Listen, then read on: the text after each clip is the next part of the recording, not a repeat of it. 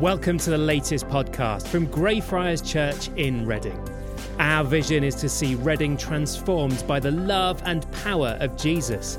You can find out more on our website, greyfriars.org.uk. Enjoy. We only have two days to go until December.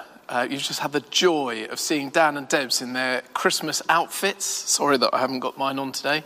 That will come. Um, but it's amazing, isn't it? Only two days to December, which means we're getting close towards the end of the year. And I've been thinking a bit about 2020. And I wonder for you how this year has been, whether it's been really challenging or maybe it's been a spacious place for you. It might have been confusing or actually a, a restful time. I think probably all of us would agree that it certainly has not been what we were expecting 12 months ago. And I had the great privilege and joy this week of hearing uh, a talk from Francis Chan. Francis Chan is a, an amazing, godly man who has led various churches in America and now in Hong Kong. And he's also an author. And he was speaking to a group of us on what is going on in the church at the moment across the world what can we see God doing? And I was really struck by his first point, which was actually beyond everything else. This year has been in many ways a gift to us as followers of Jesus because we've had more time to spend in the presence of our Lord, hearing from him, reading scripture, and praying. And I wonder whether that's been your experience in part this year. But to be honest, it's also been a really challenging year, hasn't it? We just need to name it as that. It's been frustrating at times. We've not been able to do the things that we might want to have done or that we would normally do. We've not even been able to come and gather in here in church on a regular basis. And that's been hard. We miss the fellowship. I miss being with you all. I've described to the team and to the wardens that I feel like I'm shepherding in the dark at the moment. I can't see you and I can't hear you. And sometimes I feel like I'm just going totally mad, staring at this tiny camera in front of me, trusting that the technology is working and that I'm not actually just talking to myself. But I think Francis Chan is right that there is this sense that actually we have had and we do have more space and time to just be with God. It's often true, isn't it? Certainly in my life, that when all these other things around us are stripped away, we find ourselves face to face with God. And this is the experience that God's people had in the time of Isaiah and that we're reading about in this passage of scripture in Isaiah chapter 40. And at the time that Isaiah was writing this, God's people were in a desperate place. It was, these words were written about 700 years before the birth of Christ. It was at a time when God's people were being held captive in Babylon. And so they were, they were really desperate. They were in isolation, they were being held in exile. It was the wilderness for them. And they found themselves asking questions not only about what was going on around them, but, but about God. Was God really with them? So if you open up the scripture, that chapter 40 that we just heard read, you can see in verse 27, we read that Isaiah writes, Why do you complain, Jacob? Why do you say, Israel, my way is hidden from the Lord, my cause is disregarded by my God? These words are a rebuke because God's people felt like they'd been abandoned. And Isaiah is writing to them saying, No, God is far greater than any challenge that you and I could face. He doesn't grow tired like I do or you do. No problems are hidden from him. There is nothing that is greater than God. Not even COVID 19 God is greater than any challenge that you or I may face in our lives. God isn't surprised by these challenges that we face. His power is so great that He works through the challenges we face in our place of weakness. Verse 28 says, The Lord is the everlasting God, the creator of the ends of the earth. He will not grow tired or weary, and his understanding no one can fathom. Last week, Annie spoke about hope. She opened up these early verses of chapter 40 to us, if you flick back to uh, the beginning of chapter 40. And these words of comfort that God speaks over his people, over us as well. And of course, this hope and comfort that we read about here is not just wishful thinking, it's not just a word on a Christmas card. This hope that we read about is embodied in the very nature of God. So it's not a surprise that as we read through chapter 40, that actually the whole of this chapter is immersed in the very nature of God. So, again, just take your Bibles, have a look at these words with me from verses 12 to 26. What we're seeing is, and reading about, is a reminder of who God is. So, we read in verse 12 that God is creator. In verse 14, God is wise, He is the source of wisdom. God is sovereign, verse 17. He's incomparable, verse 18. Nothing and no one compares with Him. And in verse 22, we read that he is enthroned above the whole earth. He oversees it all. He is majestic, he's mighty, he's in control. God is all knowing, all loving, and all powerful. We've called this series in Isaiah the Promise Keeper because just here, even in verse in chapter 40, we, we're reminded of who God is, but we're also reminded of his promises of what he does in us and through us. And I want us to zoom in today on one particular word here in this passage of Scripture that we've just read together at the end of chapter 40. And you can find it in verse 31. And this word in verse 31 is kavah.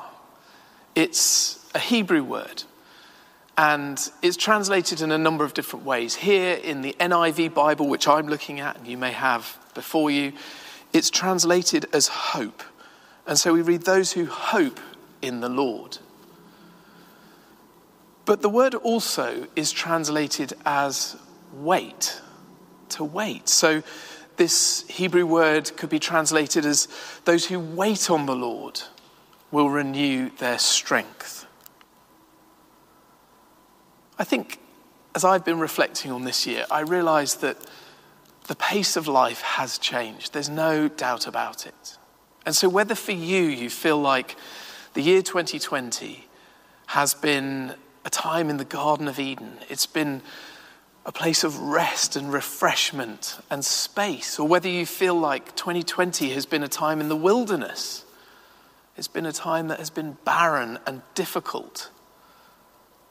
Whichever way you view it, it has been a time of waiting for all of us. It's been a time of waiting in our, our lives, whether we think about waiting for the next announcement and what's coming with COVID 19 and the restrictions or which tier we're going to be in, whether it's waiting to know what's happening at work or with your doctor's appointment or with the school that your children are at or with family, who we're going to be able to see and when, or with university. It's this time of waiting.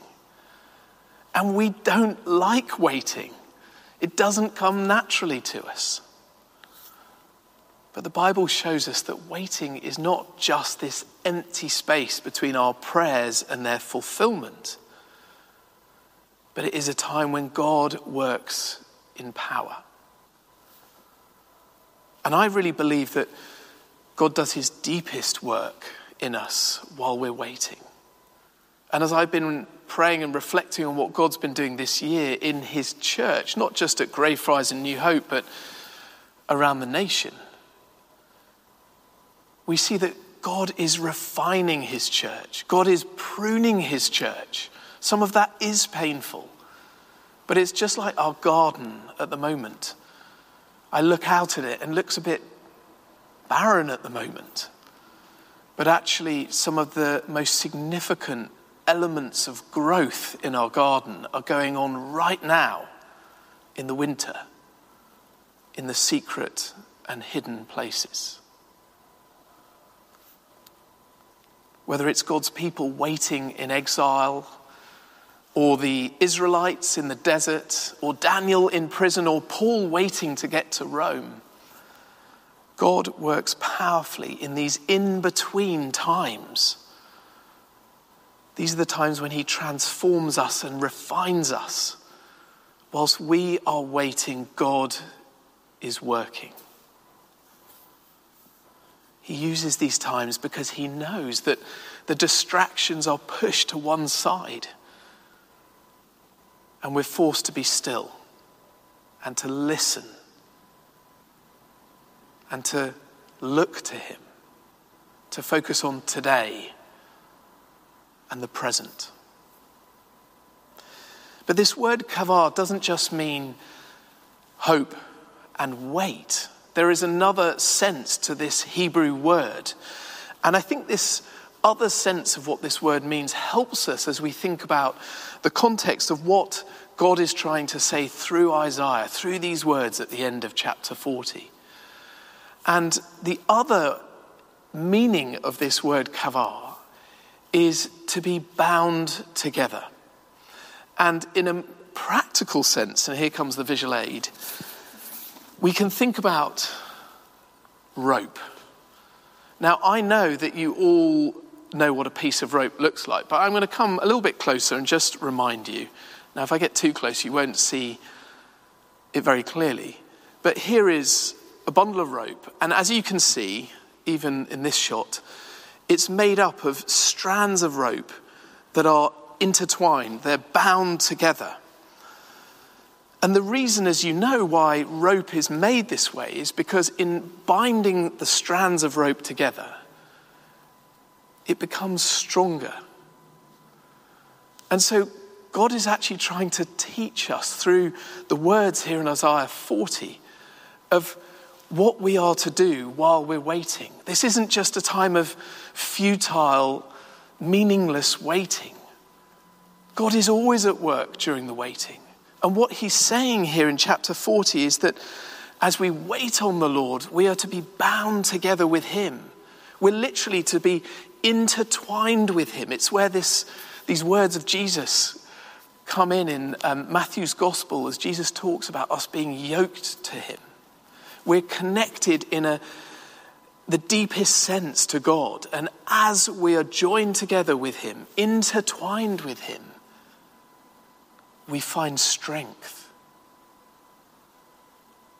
It is in this place of intimacy and of being bound together with God without distractions that we receive from God, we hear from God, and perhaps most importantly, we become more like God. So, as we read about earlier on in chapter 40, we receive some of those very traits of God. His strength is imparted to us as we are bound together with Him. And the result of all of this, this renewing, is given to us in an amazing, beautiful picture that we all know well from the end of Isaiah chapter 40. Now, um, most of you know um, our surname is Walker. And not only are we called the Walkers, but we love walking. And so Liz and I really enjoy on our time off to go for a walk. There's some amazing countryside around here. And as a family, we love to go for a walk on a Sunday afternoon. Now, I say we love to go for a walk. What I actually mean is Liz and I love to go for a walk. The children complain incessantly every time we suggest every week, let's go for a walk. But when they get there, they enjoy it. And our favourite place to go is the big hill in Streatley. And so we walk through the forest, through the hollies, and we get up to that beautiful hill at the top of Streatley. And some of you will know that from there you look east and you can see right into the Chilterns. And you can look down on Streatley and Goring, these beautiful villages, and far, far beyond. And one of the reasons we love going up there is because when we're there, we're not alone. And those of you who have been will know that as you sit at the top of that hill up by the golf course, you can see red kites flying around because the, the wind and the, in the, of the thermals rise up from the valley and they push the warm air up to the top of this hill. And the red kites just ride the thermals around the top of this hill, and they are majestic. Every day that you and I see these beautiful birds around this area, it's a, a visual reminder of these words in Isaiah 40.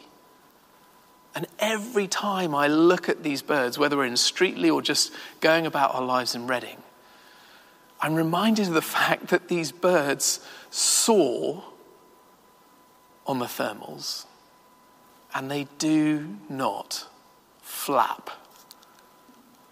And you know, I realize as I read these words, reading scriptures like having a mirror held up to us, isn't it? That the greatest problem with me is that I flap. You know, I flap about things that are going on at home. I flap about things that are going on in church. And the problem is, is that when I'm flapping, I'm spending so much energy flapping that I get exhausted.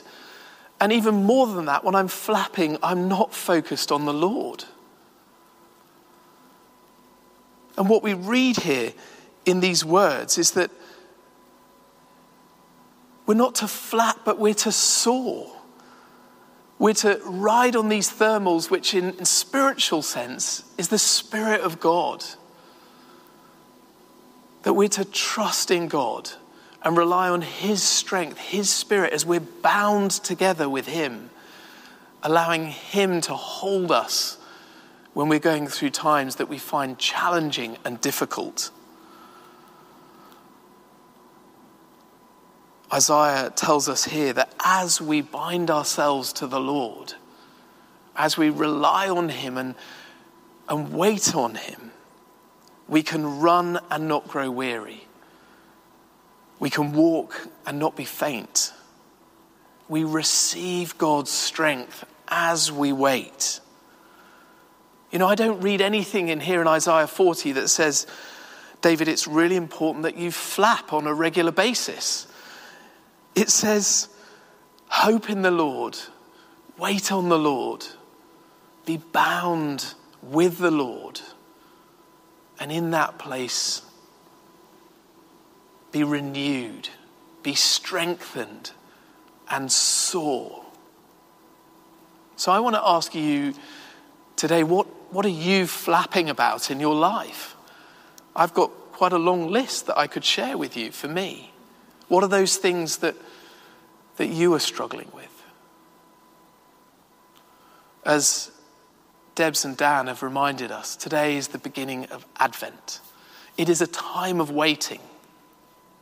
It's a time of us waiting to celebrate the birth of Christ. It's a time of us waiting to, for the return of Jesus, his second coming.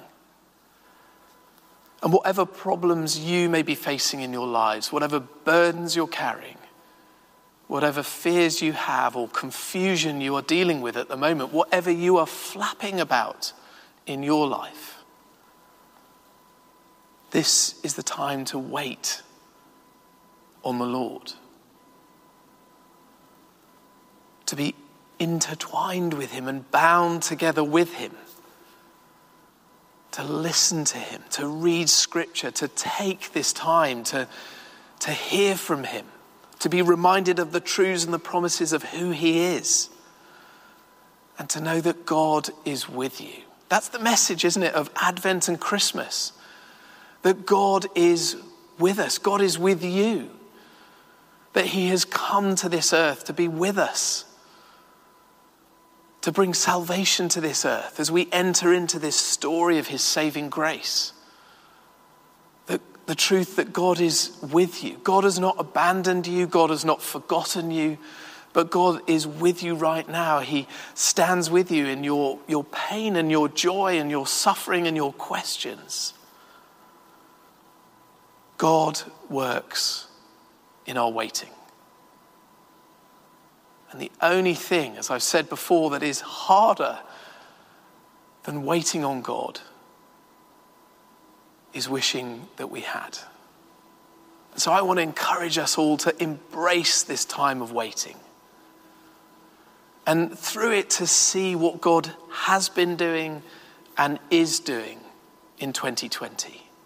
Not to resent this year, but that we would be given God's perspective of what He is doing in us and through us as we wait on Him.